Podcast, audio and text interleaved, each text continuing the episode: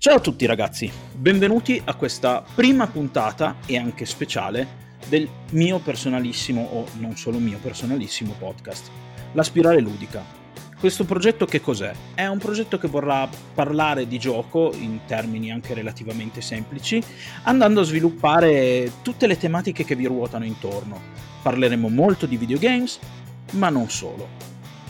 Per la maggior parte del tempo sarò in compagnia non li sentite adesso, li sentirete tra poco. Sono con due personaggi che mi accompagneranno a lungo e ve li presento immediatamente. Con me ci sono Lorenzo. Ciao a tutti ragazzi, salve. Ed Egidio. Ciao, ciao a tutti, grazie dell'invito. E io sono Ferruccio. In questa prima puntata vorrei, vorremmo soprattutto, andare un attimino a vedere quello che è stato l'anno passato. Sarà una cosa che faremo a cadenza annuale e questo 2021 si presenta con una prima puntata, un recap annuale molto sugoso perché l'anno passato è stato, come dire, tutt'altro che tranquillo. La prima cosa che ha veramente agitato le acque è stato il Covid Ora, lo so, ne avete sentito parlare a destra e a sinistra, tutti hanno parlato di Covid, non si parla di nient'altro di Covid, però è stata una cosa che anche nel mondo ludico ha avuto una sua importanza e non ridicola, anzi, tutt'altro che ridicola. Ha influenzato tantissimi ambiti del gioco, le produzioni, eh, non solo software ma anche hardware, insomma ci saranno tantissimi argomenti di cui parlare. Ma come prima cosa, incredibilmente, secondo me, una delle cose che ha eh, influenzato di più quest'anno il Covid è stata la generosità. La prima parte dell'anno mi ha regalato una visione dell'umanità a cui io non ero preparato, se devo dire la verità. E non so nemmeno se, al- se voi due eravate preparati a una simile cosa, ragazzi. Beh, eh, io personalmente sinceramente no, ma penso che comunque non lo fosse nessuno, perché comunque giustamente come dicevi pure tu prima, eh, il Covid è stato il nostro 2020 fondamentalmente, che è bruttissimo detto così, però tant'è. Eh, ha avuto impatti praticamente su tutti quanti i contesti eh, a livello sociopolitico, ma anche eh, sui prodotti in intrattenimento e naturalmente non è stato esente il mondo videoludico. Eh, è stata una bella iniziativa però quella di diciamo, supportare tutti quanti quei poveracci che a forza di cose sono dovuti rimanere a casa eh, per i più svariati motivi legati al covid diciamo che un incentivo ecco, a, eh, è, sicuramente stato quello di poter passare de- del tempo a videogiocare. Beh, eh, diciamo che ha influito molto anche sull'opinione pubblica nei confronti del videogioco come forma di intrattenimento, cosa che eh, esisteva già da prima perché i videogiochi sono diventati un fenomeno mondiale con dei budget giganteschi ormai da parecchi anni, però il, il Covid e l'obbligo di rimanere a casa, insomma, come dire, hanno portato allo scoperto mh, questo hobby che in realtà coltivano tutti, grandi e piccoli, e li ha uniti, diciamo, mh, in contesti che prima non erano presenti, e con alcune cose positive ma anche alcune cose negative perché ovviamente quando un, un nuovo medium perché il videogioco comunque è sostanzialmente nuovo ci sono sempre i, i sostenitori e i detrattori, ecco, quindi è un'occasione buona anche per poter, per, per poter criticare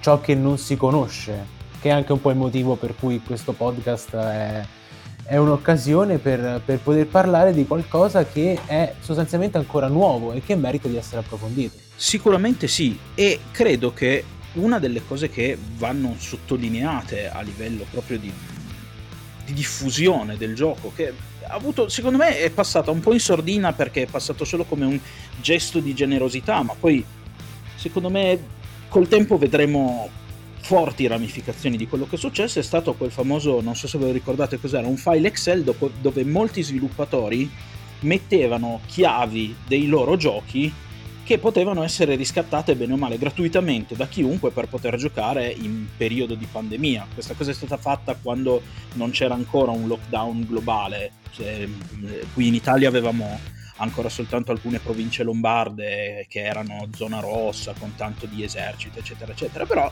insomma, questi piccoli sviluppatori, eh, vorrei sottolineare il fatto che si è trattato comunque alla fine solo di piccoli sviluppatori, hanno deciso di prendere i loro prodotti e di dire va bene, noi visto che c'è questa situazione d'emergenza, regaliamo dei titoli a quei poveri cristi che sono chiusi in casa.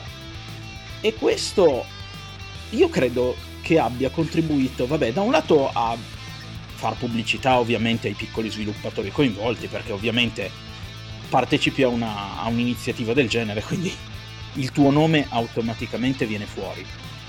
Però io non sono convinto che siano stati solo ed esclusivamente giocatori a scaricare questi giochi che venivano regalati. Voi che pensate? Beh, assolutamente no. Mm, c'è comunque da dire che tendenzialmente lì fuori quando si tratta di qualcosa magari del giochino gratis, no? anche magari eh, dando un'occhiata al, al contesto mobile, eh, al mondo del videogioco su, su smartphone per esempio, tendenzialmente ti passa l'occhio magari sui social o su qualunque diciamo, mezzo eh, di informazione quando magari c'è un eh, videogioco o comunque un prodotto di intrattenimento che viene diciamo spammato a manetta su, su, su qualunque media quindi magari io prendo come esempio Among Us, perché fondamentalmente Among Us nel 2020 soprattutto ha avuto tantissimo da dire. E il fatto che magari su smartphone fosse scaricabile gratuitamente ha magari incentivato anche chi non è un videogiocatore a darci un'occhiata, no? Certo, ma oltre questo poi c'è anche da considerare il, il fatto che scarichi un gioco, lo provi, magari ti piace, magari non ti piace, magari non ti convince appieno, però sei anche portato a provarne altri, a sperimentare qualcosa di nuovo. A me viene in mente un'amica della mia, della mia compagna che non ha mai giocato a un singolo videogioco e si è trovata a giocare a Hearthstone, a Hearthstone con lei, che è, un, qualcosa di, è stato qualcosa di molto particolare perché gente che non, non si è mai approcciata al, ga- al gaming o comunque al, se non gaming comunque al, al semplice giocare come, come passatempo ha scoperto un qualcosa di nuovo, qualcosa che gli piace, nuove, nuovi interessi, anche questo qua comunque è stato senza dubbio una, una, è stata una conseguenza positiva, sicuramente. C'è da dire, secondo me, che Among Us molti hanno pensato che basta, ah sì, ma perché Among Us è gratis e... Io credo che Among Us abbia fatto il botto in questo periodo di Covid per una questione in particolare, che molti liquidano come, eh vabbè, ma capirai, eh. la chat vocale, o non solo vocale, comunque la chat. Among Us andava giocato parlandosi, che in un periodo dove non, non ci si può vedere se non dal balcone o, o incrociarsi così rapidamente per strada mentre si va a fare la spesa è una cosa notevole, anche perché le dinamiche di Among Us richiamano tantissimo il gioco da tavolo. Io non so se voi ci avevate mai giocato da piccoli, ma l'assassino era così, cioè qualcuno era l'assassino che colpiva, virgol- tra virgolette, uno degli altri giocatori al tavolo, chi era stato ucciso non poteva parlare e gli altri dovevano discutere tra di loro cercando di capire chi fosse appunto l'assassino. E Among Us riporta proprio queste dinamiche in gioco che sono non solo eh, dinamiche che ti spingono ad agire in un certo modo, ma sono anche oramai dinamiche molto molto conosciute. Voglio dire, io non sono più un giovincello e questo gioco dell'assassino lo giocavo quando ero ragazzino, anche prima di avere una decina d'anni. Voi voi l'avete, immagino anche voi, giocato. Eh, con Assassino hai vinto praticamente tutto, perché mi hai fatto ritornare indietro nel tempo di almeno 15 anni. no, comunque sì, concordo pienamente. Poi, d'altronde stiamo parlando, nel caso di Among Us, si tratta di un gioco che fa praticamente dell'interazione tra i giocatori il suo punto focale. Cioè, non c'è altro modo di giocare a quel gioco, capiamoci. Per cui sicuramente un grandissimo punto a favore lo ha ottenuto anche grazie a questa meccanica specifica, cioè tu devi interagire per forza con gli altri giocatori per poter giocare ad Among Us.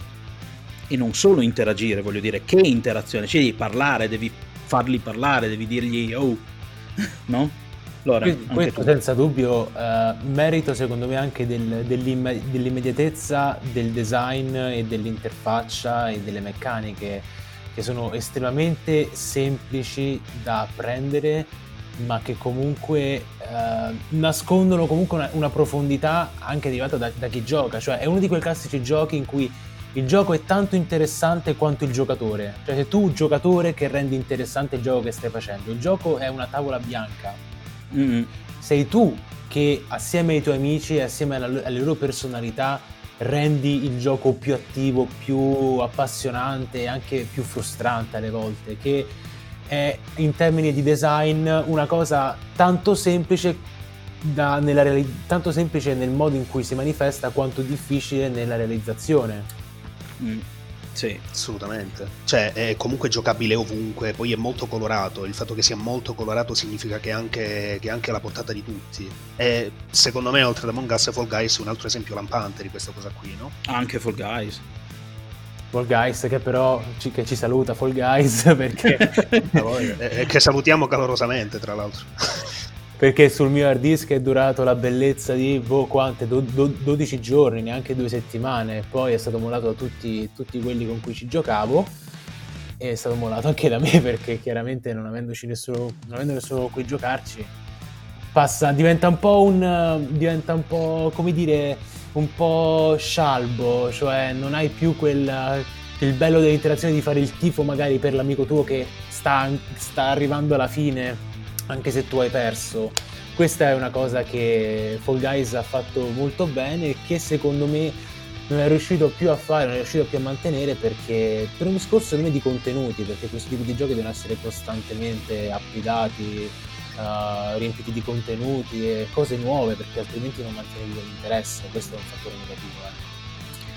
E qui forse stiamo entrando in un argomento che secondo me potrebbe essere il cuore di quella che è una puntata di una delle prossime rubriche, cioè il gioco multiplayer è buono quanto la, la, la, quanto è cospicua la sua fanbase, no? Secondo me adesso abbiamo aperto questa piccola parentesi, ma sono convinto che meriterebbe un, un, discorso a parte parlare dei giochi multiplayer e del rischio dei giochi multiplayer online, perché insomma, se non c'è poi giocatore, il gioco muore. E... Ma dipende anche che tipo di giocatore poi, perché chiaramente sì, no, beh, il chiaro. tipo di gioco dà vita e accoglie certi tipi di community, quindi si vanno a creare dei microcosmi interni in cui Ehm, c'è magari poca accoglienza nei confronti dei nuovi giocatori oppure c'è troppo cosiddetto pandering, ossia c'è troppa um, um, tentativi troppo estesi di accogliere nuovi giocatori rendendo tutto il troppo semplice mandando per esempio i vecchi giocatori più appassionati, quelli cosiddetti hardcore, verso un, una mancanza di gratificazione, quindi anche questo qua è un argomento molto delicato che andrà affrontato magari più approfonditamente ma il 2020 e il Covid in particolare non è stato solo rose e fiori per la community di videogiocatori, insomma, ha portato anche lì la sua serie di disgrazie, andando a colpire le persone, prima di tutto è andato a colpire le facoltà produttive di quelle che sono state le aziende, quanti giochi sono comunque eh, slittati, usciti in condizioni non ottimali, anche se vabbè, praticamente tutti escono in condizioni non ottimali, ma quest'anno in particolare e soprattutto questo doveva essere il grande anno della next gen dove uscivano le, le nuove grandi console, potenza di calcolo a tutto spiano e non è andata proprio rose fiori qua, eh? anzi, diciamo che diciamo che è stato piuttosto, piuttosto brutto, ecco, come inizio. E dimmi. No, no, assolutamente. No, mi è venuto in mente un uh, gioco che probabilmente conoscete, si chiama Cyberpunk 2077, però Eh, quella ne parliamo dopo. Cyberpunk? Eh, cioè, quella... No, boh, io mai sentito. Quella è la ciliegina sulla torta. Quello... Di quello ne parliamo poi. No, allora, sicuramente gli sviluppatori è andata veramente male, male, male, anche perché, voglio dire, nessuno di noi ha la palla di vetro, una pandemia non se la può aspettare nessuno, fondamentalmente. Eh, però dal, la situazione vista dal loro punto di vista, eh, perdonate il gioco di parole, è effettivamente dura da dover gestire, perché comunque come tutte le aziende eh, si tratta comunque di, di, di lavoratori che hanno, una, che hanno da rispettare delle deadline. Ed effettivamente quando ci sono delle deadline da rispettare, dei ritardi, è proprio, ritardo è proprio l'ultima cosa di cui hai bisogno no? Beh, d'altra parte lanciare un gioco è, è, come far passare su una vasca di piranha un pezzo di carne, cioè, esatto. l'effetto è quello. Poi tu, comunque, eh, poi tu comunque, caro Egidio, tu comunque lavori, immagino, nello sviluppo, anche se non è videoludico, comunque sai com'è tutto quanto un castello di carte. Nel momento in cui il lavoro non può essere gestito in maniera ottimale a livello di coordinazione, diventa tutto estremamente più difficile, specialmente in gioco. Assolutamente sì, cioè, allora diciamoci la verità, eh, il fatto che lo smart working abbia preso eh, diciamo una posizione di, di, dominio, secondo me, da questo punto di vista, in alcuni contesti, come per esempio il mio, eh, la trovo una cosa estremamente positiva. Però c'è anche del negativo, cioè eh, ci sono dei pro e dei contro. Sicuramente eh, il lato positivo più grande è il fatto di, di riuscire eh, a mantenere un, ehm, una lavorazione costante all'interno di un progetto, però è anche vero che più è grande il progetto, più è difficile riuscire a gestirlo a distanza. Cioè, ehm, eh, la questione è molto semplice, il eh, riuscire a rimanere a contatto soprattutto con i progetti più grandi e delicati come può essere lo sviluppo di un videogioco è una cosa molto importante. È vero che da questo punto di vista lo smart working ci viene in eh, soccorso quando si tratta di situazioni così delicate come la gestione di una pandemia, però è anche vero che non è la stessa cosa, non è assolutamente la stessa cosa. Tra l'altro è ritardato Cyberpunk ne, par- ne parleremo poi più in là, lo teniamo un po' come dulcis in fondo. e, so, rido della parola dulcis perché dolce proprio non è stato. Però voglio dire, non è stato l'unico titolone che è stato rinviato, un altro titolone molto atteso che peraltro ha fatto fior fior di polemiche ne parleremo è stato The Last of Us Parte 2, che anche quello comunque i suoi due mesi di ritardo rispetto all'uscita, mese e mezzo, due rispetto all'uscita, se li è dovuti subire, sempre per la stessa pandemia. Però, ecco, se a livello software si può ricorrere allo smart working, quando è ora di arrivare all'hardware, allo smart working non si può ricorrere. E questa cosa ha impattato in modo abbastanza violento, direi, sul, sul mercato delle console che quest'anno dovevano fare il grande anno del lancio della next gen, quando invece questa next gen, insomma, ha un po' zoppicato. Non l'abbiamo Su ancora tu... vista in realtà. Cioè questa next gen ancora non l'abbiamo vista direi. Sì abbi- abbiamo visto la, la, scatola che ci dovrebbe portare verso la next gen ma la next gen chiaramente no. Però voglio dire chi secondo me ha avuto l'impatto più violento è stata PlayStation, perché a livello di produzione hardware è stata quella di cui si è parlato di più. Di nuovo, nel bene e nel male, però se ci pensiamo, cosa è successo? È successo che loro avevano questa deadline alla fine di, di ottobre o inizio novembre, cos'era che è stata lanciata il 10, il 17 novembre, forse qua in Europa. Però eh, loro per rispettare questa deadline non sono riusciti a produrre una quantità di esemplari sufficiente a poter accontentare la richiesta mostruosa che questa console ha avuto. Tant'è vero che, eh, insomma, possiamo guarda- se guardiamo su eBay possiamo avere anche un po' il, come si può dire, la cartina tornasole rispetto a questo, a questo problema Beh, c'è anche da dire che in ogni caso non è qualcosa che secondo me può aver uh, avuto grossa, grosse conseguenze sul, uh, sul marchio Sony e sull'opinione che la gente ha del marchio Sony, perché ricordiamo che se una cosa diventa esclusiva, più esclusiva diventa, maggiore è il valore che assume. Quindi chiaramente il fatto che ci fossero queste console a volte anche proprio rubate, quante news abbiamo letto di, di, di gente che comprava più di, di 1000 dollari o 1000, che è, 1000 euro, per dirsi voglia, le console che son, sono state rubate da chissà quale magazzino. Aggiunge un tocco di, di, di pregio, un tocco di, come dire, uh, di esclusività per una console che è appena uscita e che tutti quanti bramano. Quindi eh, anche questo fattore comunque ha giocato a favore della Sony, che è la stessa cosa che succede anche nell'ambito del mercato delle schede video. No, le nuove schede video Nvidia non si trovano da nessuna parte, così come non si trovano da nessuna parte la PlayStation. Meglio, meglio, è ancora più desiderabile. Sì, effettivamente sì, non, non, avrei saputo dirlo meglio. Mm, proprio, era poi un po' proprio l'aspetto su cui volevo puntare io. Cioè, cazzo, escono le, le, le, PlayStation, la gente ne compra più che può o le ruba, come dicevi tu prima, e poi le ritroviamo rivendute a dei prezzi esorbitanti su eBay di gente che magari ne, ne, ha prese due e ne rivende una a mille dollari così rientra del prezzo della prima e della seconda. Ma questo è il meno perché c'è gente che ha venduto una PlayStation 5 anche a prezzi di gran lunga più alti per...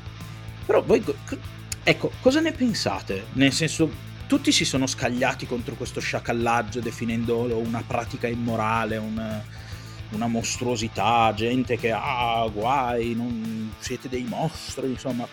Voi cosa, cosa pensate? Perché io ho un'idea un po' mia. Eh, eh, guarda, io personalmente penso che la colpa non stia mai da una parte sola, nel senso che posso anche essere d'accordo con queste persone che accusano di, di sciacallaggio però è anche vero che io la console rubata la, mm, te la vendo sovrapprezzata. Però poi sei tu che decidi se comprarla oppure no. Eh. Ma ehm, sì, la responsabilità sta da tutte le parti. Eh, la responsabilità sta eh, anche nel fatto che magari non, non c'è una produzione all'altezza o la produzione semplicemente non è mai stata spinta più di tanto perché consapevoli comunque che non c'è fretta, le console venderanno e venderanno a milioni, venderanno anche il doppio di quanto ha venduto PlayStation 4. Quindi che fretta c'è? Lasciamo che la gente si faccia brandelli a vicenda per acquistare la nuova console, che la compri anche dai rivenditori rubati, a noi non ci interessa, tanto la Sony la, Sony la vende in perdita la PlayStation 5, lo sappiamo tutti quanti così come è stato per la PlayStation 4, lo dichiarano proprio. La console viene venduta in perdita perché non è la console in sé ad avere, la, ad avere importanza maggiore, è il marchio Sony. Quindi oltre a questo Covid, secondo te comunque Sony si è fatta due conti in tasca e ha deciso che gli stava bene così? Ah, 2, 4, 12 milioni di conti si sono fatti, hanno squadre intere di analisti e di certo non si fanno cogliere impreparati più di tanto. Ecco. Diciamo che comunque sono corsi ai ripari molto velocemente e con molto successo. E però se a, come si dice, se a Sparta si piange ad Atene, no, era se a Atene si piange, a Sparta non si ride, perché anche lì Microsoft che doveva lanciare anche lei questa nuova generazione non è stata proprio tutta rose e fiori, ecco. Ma non è, stata, non è stata tutta rose e fiori, però è anche vero che ha saputo un attimino. Cioè, se l'è gestita diversamente rispetto a Sony. Cioè, io penso che Microsoft abbia un attimino trasceso la situazione eh, puntando su un. Ehm, eh, diciamo su un elemento che probabilmente si rivelerà vincente. Io ci credo molto in questa cosa qui.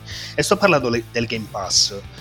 Ehm, tra tutte le altre cose, perché comunque il 2020 eh, Microsoft nel corso del 2020 ci ha insegnato una cosa, che eh, puntare sui servizi piuttosto che sull'hardware, piuttosto che sulla console, a volte può risultare una scelta di marketing ben azzeccata, perché diciamo che per come è concepito il Game Pass fondamentalmente tu accontenti una percentuale altissima di utenti, quindi non solo i tuoi gli utenti che andranno ad acquistare la tua nuova console, perché comunque utenti che hanno comprato la nuova Xbox ce ne sono e ce ne sono pure tanti, eh, ma anche gli utenti PC, perché non so se sapete, se avete idea di come funzioni il Game Pass, la versione Ultimate quantomeno, però eh, una delle cose che, prote- che, sono praticamente osannate da, sia dai giocatori PC sia dai console gamers è il, il cloud save, cioè eh, io posso interrompere la mia partita sul PC per poi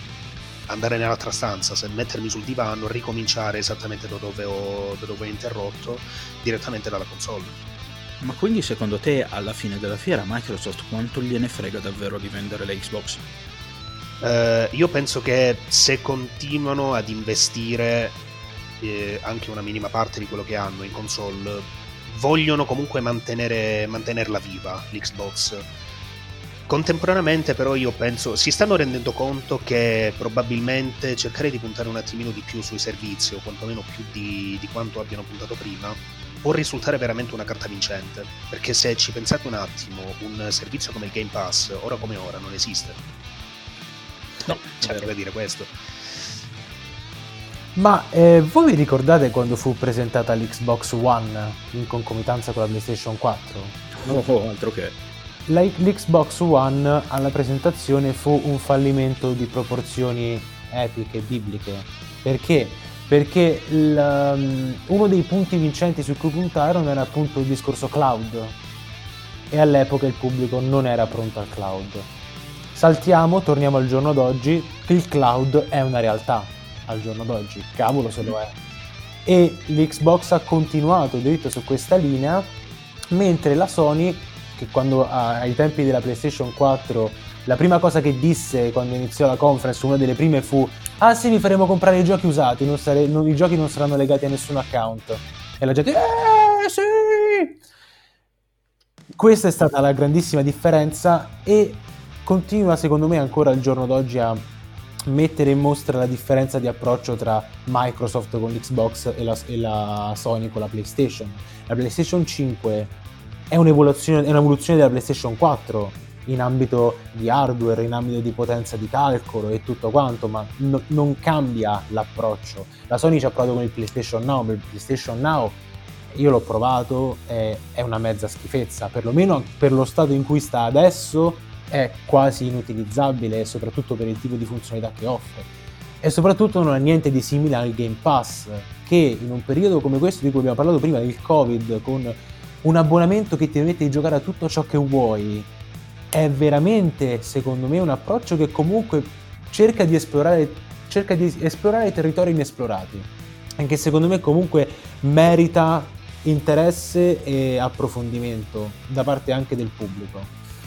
E che a livello di azienda secondo me ti risolve un sacco di grane, tipo i giochi usati, la pirateria, no? Voglio dire, tu fai offri ai giocatori la possibilità di accedere a un parco titoli comunque enorme, pagando una cifra mensile che comunque alla fin fine è relativamente irrisoria perché voglio dire è meglio spendere 13 euro al mese ed avere il Game Pass o è meglio spendere 13 euro al mese per avere accesso ai server di World of Warcraft senza nulla togliere però la quantità di, di ciccia che ti arriva col Game Pass è di gran lunga migliore a quello che invece potresti avere semplicemente giocando a World of Warcraft no? Sì, beh, eh, purché diciamo, la, la, quantità non vada a sovrastare la qualità. Mm, e per il momento, da quello che ho visto su Game Pass, questa cosa non sta ancora succedendo. Eh, visto considerato che c'è anche un altro punto, effettivamente, eh, il Game Pass potrebbe veramente fare la differenza tra qualche tempo. Perché un altro dei punti focali di questo 2020 è stata l'acquisizione di Bethesda da parte di Microsoft. Ed è stata una bella botta. È stata una bella botta perché effettivamente se uno, cioè, eh, avendo un attimino l'occhio lungo, una visione a lungo termine, effettivamente un Elder Scrolls 6 al day one sul Game Pass ti fa un attimino bomba. venire la collina in bocca. Eh. eh cavolo, cavolo sì, ma non solo cioè, qui non parliamo solo di quello, parliamo di un eventuale seguito di un, di un nuovo Doom dopo Doom Eternal, parliamo di come si chiama Deathloop, che è quel gioco che sta sviluppando Arkane dopo i vari Dishonored, dopo Prey, che è stato un gioco tristemente sottovalutato, io non finirò mai di dirlo. Però voglio dire, abbiamo carne al fuoco di, di, di un certo spessore che potrebbe arrivare al lancio su Game Pass e a questo punto diventare un'esclusiva delle piattaforme Microsoft, quindi PC e Xbox. Assolutamente sì. Io penso che eh, nel 2020 Microsoft sia, si sia un attimino trasformata nel Disney del mondo videoludico. Nel senso che ho cominciato un pochino a comprare a destra e a manca software house su software house. E nel caso di Bethesda penso che abbia veramente fatto il passo più lungo della gamba, però questa volta non in senso negativo, in senso positivo, perché comunque non dobbiamo pensare soltanto ai titoli più, diciamo quelli più di spicco, appena dici Bethesda che cosa ti viene in mente? Elder Scrolls, però comunque c'è anche dell'altro. Eh, ora Dishonored, Fallout, ora Dishonored a me per esempio non interessa, però mi rendo conto che anche quello è un titolone. Secondo me con l'acquisto di Bethesda ha veramente fatto la differenza quest'anno. Ma non ha eh. acquistato solo Bethesda, per chi rimanendo comunque in ambito di giochi di ruolo ha acquistato anche l'Obsidian recentemente, la Microsoft. Sì cambiando radicalmente quello che sembrava essere lo stato dell'Obsidian da casa videoludica che si faceva un po' sballottare a destra e a sinistra, no? Cioè hanno fatto un sacco di progetti che non erano principalmente quelli loro, poi si sono buttati sulla rinascita degli RPG classici com- come Pillars of Eternity, però insomma l'Obsidian se- ha, per tanti anni, fin dai tempi di Fallout New Vegas, sempre, è sempre stata un po' bistrattata in giro senza una vera e propria guida, che non è necessariamente una cosa negativa. Però ecco, sarà interessante vedere adesso cosa riuscirà a fare, cioè io l'Obsidian recentemente non l'ho vista far uscire titoli particolarmente pregevoli, io Outer Worlds l'ho ritenuto un gioco di lega molto inferiore rispetto a tanti altri titoli sempre dell'Obsidian e questo magari molte persone mi contraddiranno però per me molta gente si aspettava il nuovo Fallout New Vegas e in parte è stato anche pubblicizzato come tale ma neanche col binocolo Fallout New Vegas anche dal punto di vista della scrittura. Comunque la Microsoft sicuramente si sta mettendo si sta rimboccando le maniche e sta cercando da una parte di uscire dal, dal gioco di Sony che guidava il mercato videoludico delle console cercando di ritagliarsi una propria, una propria fetta di mercato che comunque è sempre una cosa buona ma eh, se posso vorrei buttare lì un, una piccola nota visto che parliamo per chiudere l'argomento Microsoft e acquisizioni Microsoft ma questa notizia che è arrivata di Microsoft che ha aperto il portafogli ed era disposta a buttare 130 miliardi di dollari per comprarsi Sony alla fine dell'anno scorso? Io mi immagino in casa Sony questo, questo, questo grandissimo tavolo ovale, no? dove ci sono tutti quanti i capocciati Sony che sorseggiano del vino e si sono messi a ridere proprio quando hanno letto questa cosa qui. Non posso fare a meno di, di avere questa immagine dentro la mia mente, perché mi sembra una cosa talmente assurda. Non lo so, voi cosa ne pensate? Secondo me è stata una... cioè, non so da dove è uscita fuori quella notizia. Secondo me andrebbe andrebbe un attimino verificata perché mi sembra veramente assurdo che Microsoft dice, cioè è come la, è come se la Microsoft decidesse di comprare la Apple, cioè non, non ha senso, capito?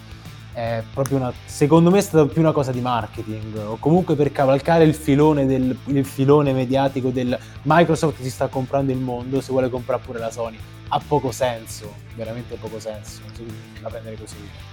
Però sì. c'è anche comunque da sottolineare il fatto che tutta l'infrastruttura online di PlayStation si basa su Microsoft Azure, che attualmente è il, come si dice, il, il supporto software che, che, che, c'è alla base di la piattaforma, ecco, diciamo, che c'è alla base del servizio di rete di, di Sony. Quindi alla fine una parte di piede nella porta l'hanno già comunque messa un minimo. Sì, ma è stato comunque uno strumento per tirare fuori un'infrastruttura che secondo me vale molto di più rispetto a questa ipotetica cifra che gli è stata offerta per essere acquisita da Microsoft. io penso che Sony da un certo punto di vista abbia ancora dell'altro, cioè abbia, eh, abbia ancora dei denti da mostrare, probabilmente lo vedremo nel 2021.